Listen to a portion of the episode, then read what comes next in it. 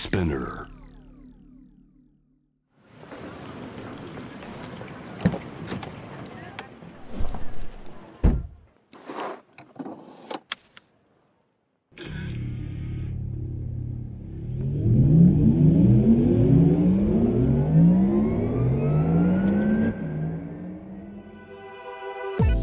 人生の中で絶対に叶えたい夢のリスト Bucket List ポルシェの創始者フェリー・ポルシェから脈々引き継がれる夢を追い現実にする勇気。そんな夢への熱烈な信念は今もポルシェの大切なミッションです。Driven by Dreams 夢を追いかけることで道を切り開き続ける方をさまざまな業界からお迎えしこれまでに叶えてきた夢の数々そしてこれから叶えていきたい目標や夢について伺っていきます。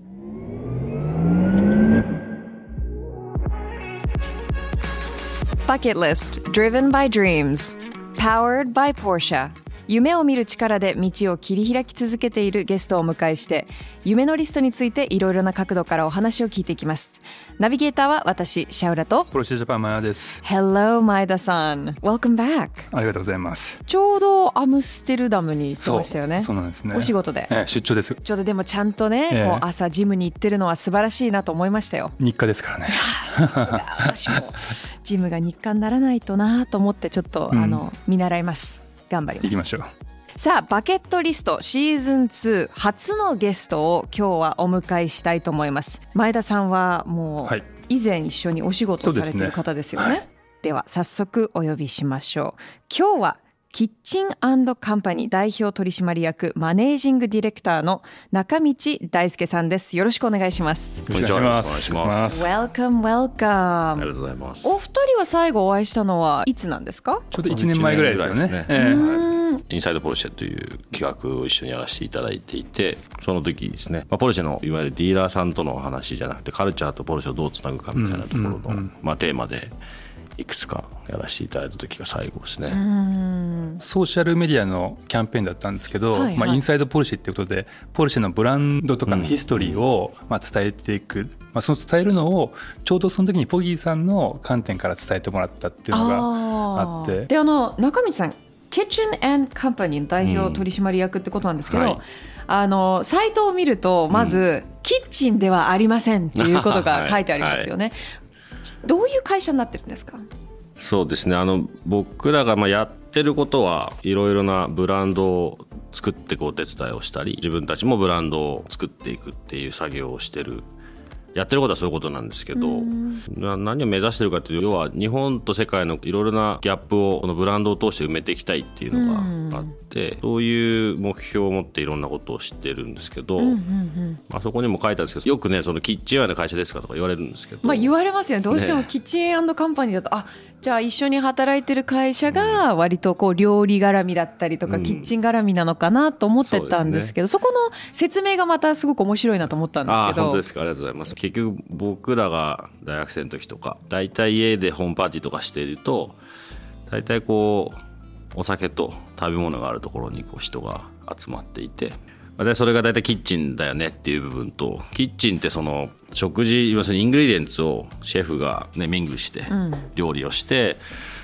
もうお皿に出して出し、ね、お客さんなり友達なりファミリーに出すっていうこのプロセスがすごいクリエイティブだなっていうふうにいつも昔から思ってたので、まあ、そそれと結構その僕らがやりたいって思ってるそのブランドを通して日本と世界をつないでいくみたいなこととかも考え方は一緒なんだよなっていうのもあって、まあ、そこがまずキッチンのイメージだったんですけどカンパニーってこう、まあ、会社って意味もあるけど仲間とかね、そういう意味もあるしそうですよね。自分一人じゃ絶対できないんだよねっていうのはもともとあったんで、まあ、それをやっぱりこうみんなと一緒にそのキッチンで料理をするっていうプロセスをシェアしたいなっていう思いがもともとあって、で作ったんですよね。結構周りにちょっと最後はちょっと僕もね迷ってた時があって。でも僕の知り合いのアートディレクターが「いいじゃんキッチン」って言ってくれたのが結構きっかけだったんですけど。あじゃあ結構名前はいろいろと考えてはいたんですね、いやでも考えたんだけどそこしか浮かばなかったんですよね正直。だけどなんかキッチャのカンパニーってなんかこうね、そういう違うイメージ持たれるの間違いなくと思ったけど まあ多分10年後ぐらいに分かってもらえばいいかなって。僕最初になんでキッチンカンパニーなんですかみたいな話同じような質問あったんですよ、はいはい、で上原キッチンあるじゃないですか。本当に。本当にレスレストランですよね、はい、やってるんですよ。だからねもう普通の人わけわかんないと思うんですよ。キッチンじゃないって言いながら上原キッチンやってるし、はいはいはいはい、それはあの、まあ、理由がちゃんとあって、うん、あのやっぱりそれはね僕らやっぱ日本と世界をどうつなぐかっていう時日本のカルチャーを世界のカルチャーにしていきたいしていかなきゃいけないっていう思いがあった時に、まあ、それはブランド通しても全部そうなんですけど海外ね今もアムステルダム抱えられてきてるし、はい、海外長いと外から見た日本ってまあいっぱい見るじゃないですか、うん、その中で日本のそのカルチャーって言った時に食文化絶対外せないんだよねっていうのはずっと思ってて。100%外せないですね、うん、でそれをまあまだね全然駆け出したばっかりですけどちゃんとその向こうにあるじゃ日本食っていうと大体こう赤ちょうちんがあってこう寿司かラーメンか最近だとうどんかみたいな、うんはい、でもやってる人たちほとんど日本人じゃなくて、うん、まあ、結構中国人とかの韓国人の人とかが、まあ、日本からのアイデア向こうに持ってってやってることが多いから、うん、本当の意味でのこうシェアになってないそれ日本人が出ててないかなっていうふうに勝手に僕らは思っていてだからそれをやらなきゃいけないっていう中で自分たちが全くその地に足がついてないとできないんだよなっていうのはずっと思ってて、うん、でたまたまそういう一歩踏み出せる機会ができたんで、うんうん、なんで代々木上原にあるキッチンのカンパニーだから上原キッチンなんですけどだからまあそういう意味ではね、うん、そのイメージはあるんですけど、まあ、まだまだ始めてもうそろそろ2年経ちますけど、まあ、コロナ飲まなかったんで、難しいですけどね、うん、まあでも意味はそうなんかイメージを持ってるんですけど。うん中道さん結構長い間イギリスで生活されてたんですよね、はい、もうもう何でね十何年20年ぐらい前になりますけどもっとかこれ何歳から何歳ぐらいまでいらっしゃるんですか？12歳から25歳まで。1988年です一番初め行った時は、うん、12から25っていうと一番なんかこう反抗期のタイミングだったりとかいろんなこう、ね、反抗期だからなかったと思いますよなかったですか？離れてた。離れてたんですか？えそれはどういう流れで向こうに行くことになったんですか、まあ、自分一人で結果的に行ってるんですけど僕は勝手に両親がイギリスにこう住んでたもんだってまあ勝手に考えてた時に家に写真も思い込みでしたね。家に写真もあってよく特に母親なんかよくロンドンが良かったってすごい言ってたんで、まあ、そういうもんなんていうかね行ったって長かったんだろうなと思ったら多分34週間のホームステイだったんですよね。でその時たまたまそのちょうど小学校ね6年生ぐらいの時に日本でまあ仲良かった友達が海外にたまたまそのロンドンに行ってたんでうん、でその時にね夏休み帰ってきたんですよ彼が。そしたらなんかすごい身長が伸びてて、うん、英語も少しできるよみたいな話を聞いてて、うん、僕ずっとフットボールサッカーやりたかったんでそういうのが全部こうつながって俺も行きたいみたいな話をしたのを覚えてます、ね、でもそれ可愛いです。ね。身長伸びてたからちょっと俺も行こうみたいな。そんなもんですよね11歳とかえー、えでも12歳で親から離れるって珍しいですよね。はい、ねそれも普通許してもらえないし実際どどういう生活だったんですか？その12歳の時。じゃ向こうに行って。ボーディングスクールに入りましたね。あ、うん、厳しいんじゃないですか？イギリスのボーディングスクールって。どうだったんでしょう？あんまり逆に言うと多分、まあ、それは今、まあ、うちの子たちが言ってるんですけど男子なんか特にこう中学生に入っちゃうとまあ、もしかその後ぐらいかな。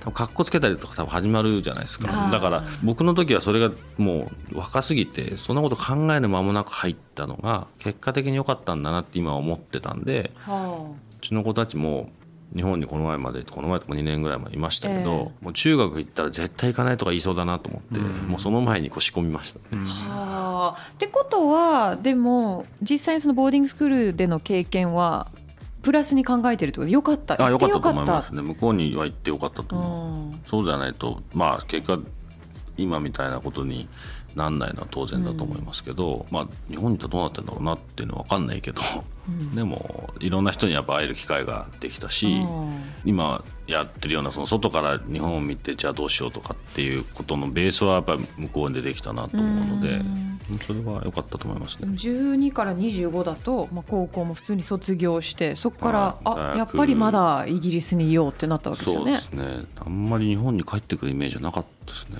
えーうん。寂しさとかなかったです？でもでもさっきの話なんですけど、日本のご飯だけが寂しかった。本当に苦しかったな白いご飯に明太子は向こうでないですからね。納豆とかさ焼肉とか。あなんか本当に普通に日本だったらそこら辺で普通にあるものとかないじゃないですか向こうはね。うんそうそれは、まあ、今今ロンドンなんかだいぶ食事もこうインプルーブしましたけど、うん。まあ、当時は本当にひどかったんーで、うん。皆さんご存知の、ね、と思いますけど、そうですよね。イギリスのご飯は。馴染めるもんですか？向こうに行って。まあそれもなんであの若かったから余計あ多分そういうこともなかったんでしょうね。ーうんそれよりもなんか毎日サッカーしてるのが楽しかったりとか、うんうん。あんまり勉強し大学の時は勉強さすがにしなきゃいけなくしましたけど、はいはい。た楽しかったです普通に。じゃあ教育も全部もう英語でってことですよね？はい。途中から初め日本人学校にいましたけどあ途中からは全部そうだったんでへ中途半端っていうふうにも捉えられる気もするけーどあそうですか。どっかしら中途半端になっちゃうのしょうがないかなと思うので。うん。じゃあ初恋は向こうですよねそういうの聞きたいですよね。そういうそういう話してくださいよ。あそうですよね。え覚えてますか？覚えてますよ。日本人の女の子でした。すごくあのいいきなりちょっとなんかシャイな感じに。そうね。どうだったんだろうまあまあいろいろありましたけど。ざっくりまとめましえたね。前田さんは？前田さんは？えどういう意味ですか？初恋初恋。初恋、初恋はもう僕広島ですからね。あ広島の初恋。うんはい。何なんですか？二人ともあんまりそこはなんか話したくないみたいな。ねじゃあシャルの初恋はどう？どうえ私の初恋ですか、私は話したことなかった人だったんですよ。であのハワイに暮らしてて、はい。そこの,、あのアートクラスに週末通っててそこに年上のピエールっていう、すっげえ覚えてる。ね25になってそこからまあ日本に戻ってくるってことですけど、はい。それどういうタイミングでよしじゃあまた日本に戻ってやってみようってことになったんですか？えーっとですねもう今の奥さんに出会ったっていうのが結構一番大きいあ向こうで出会ったんですか、向こうで出会いました。えー、聞かせてください、これ相手じゃないですよね。じゃないね僕一番初めの仕事はブリティッシュアイウェイズのヒースロー空港なんですけど、その時のパッセンジャーが彼女。え Oh my gosh でもその時はでもねあれです。ヒースロー空港か。僕朝行ったらヒースロー空港のこう管制塔があるじゃないですか、はい。管制塔のコンピューターが結構ダウンしてもうインフライトもアウトフライトも突っ込むディレイとかキャンセルとかも,、もうカオスだったんですよ。ねその時に彼女と彼女の親友がバルセロナにホリデーでちょっと行こうみたいな時の途中で そんなカオスで2人とも英語喋れなくてたまたまもう僕仕事終わって帰る時にその要は彼女たちが乗ってた日本からのフライトをサポートして彼女たちそこからバルセロナに行くって言って違うターミナルのところが電話が来てもそのそのバルセロナ行きのあのフライトももう全然キャンセルされてるんででもそういう状況でもうヒースロー空港がもうみんなそこら辺で寝なきゃいけないような状況で、そのターミナルあの時ターミナル2の人から電話がかかってきてちょっと2人の女の子がいて日本語しか喋れないからサポートしてくれっていうのが一番初め、なんか映画みたいですいや本当映画じゃないですか。えでそこでじゃあサポートしてでもなかなかそこからうん。つながらないですよね、そう普通は。やっぱりなんかビビッとくるものがあったんですか？笑い話ですけど実際僕その電話で話したのは彼女じゃなくて彼女の親友の方だったんですよ。でありますよねそうその彼女の。すごい電話の声が可愛くて、でたまたまその僕は仕事終わってもロンドンの家に帰る途中で,、で結局そのヒースロー空港の周りはそんな状況だったんでもうホテルとかも、まあ、そもそもブリティッシュアイブズの問題じゃないから、と取らないっていう、まあ、あのスタンスだったんですけど、ほうほどうしてもサポートの中でさすがにヒースの空港の中寝れないよねみたいな話になって、ででたまたまオリンピアっていうそのロンドンのホテルが一部屋取れたんでじゃあもう俺帰るから乗ってきますっていうのが一番初めでターミナル僕4にいたんですけどターミナル2のアライバルまで迎えに行ったっていうのが一番初め。めちゃくちゃ素敵な話何いいじゃないですか。話。これここで言ってない。あの僕飛行機と空港の建築がすごい好きで。空港の建築とかすごいなんていうのかなちゃんとやってんですよね、向こうって。うん。そうそれもね日本例えば羽田帰ってくるとがっかりするんですよ。そうですよね。わかるわかります。成田とかもっとがっ成田とかかりしますよね。も。大体こうそれ街中もそうかもしれないけど、うん。こうサインの作り方とか窓の窓の考え方とかファサードの作り方とか,、なんかそういうのとかがちゃんと考えてお金かけてやってんですよね。でも確かにバージンだったと思うんですけど私の知り合いの DJ も確かなんか初の東京フライトでなんか機内 DJ しますみたいな感じやってたりとかなんかそういうの聞くと絶対100%日本じゃないじゃないですか、うん。やらないじゃないですかそんなこと。できないね日本は、うん。なんかそれこそなんかこうフライトだったり旅をワクワクするっていうところでは面白いことやってますよね。うん。できるかできないかって絶対できんだよね、やってる人もいるし、うん。なんかその第一歩がなかなかそう踏み出してない気がする、うん。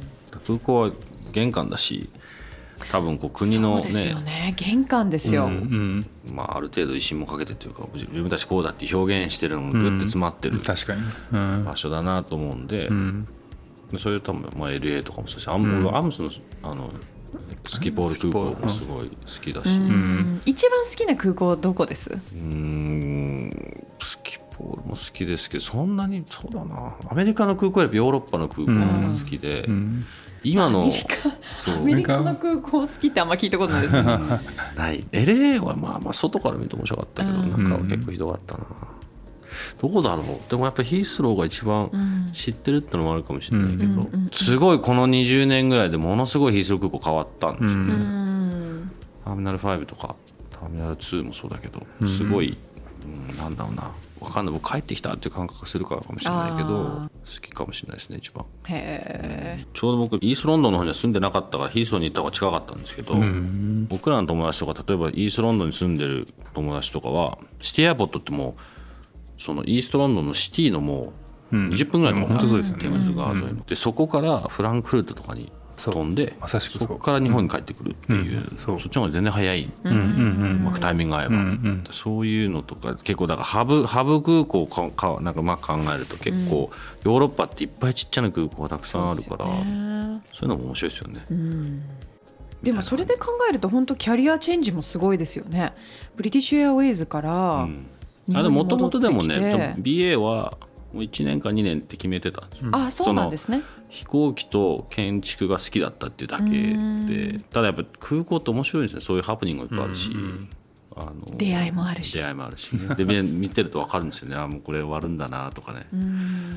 あいやなんかすごい。あやっぱりこそう。うピープルウォッチングとしても、まあねそのデパーチャーのところとアライバルのところで全然その 雰囲気が違いますよね。全然ね 違うのとか、そっか。でもうちのあの義理の両親もフライトで出会ってますよ。マザーインローが、うん。あのフライトアテンダントで、ファーザーインローが、ええパッセンジャー。パッセンジャーで毎回わざわざ彼女のところに行ってドリンクをお願いしてたす。ごいですね。うん。パワフルですね、やっぱりね。確かにね。出会いの場ですよね。ねなんか、まあ、空港ってなんかちょっと上がりません？今でも僕そうです。いや、わかります、わかります。ううん。ん、すごいわかる。うん。いい話を聞かせていただきました。ありがとうございます。いろんな話になっちゃいましたよ。こういう話したくなかったんだけどなみたいな。いやでもあの引き続き、はい。次回もいろいろとあの聞いていきたいんですがもうもちろんこの番組バケットリストということで今後叶えていきたい夢だったりとか、で実際ポルシェにも乗られてるんでその辺のお話を聞かせていただきたいと思います。今日は本当に中道さんありがとうございましたありがとうございますありがとうございました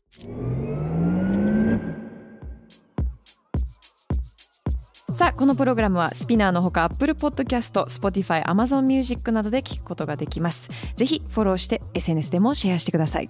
See you next time!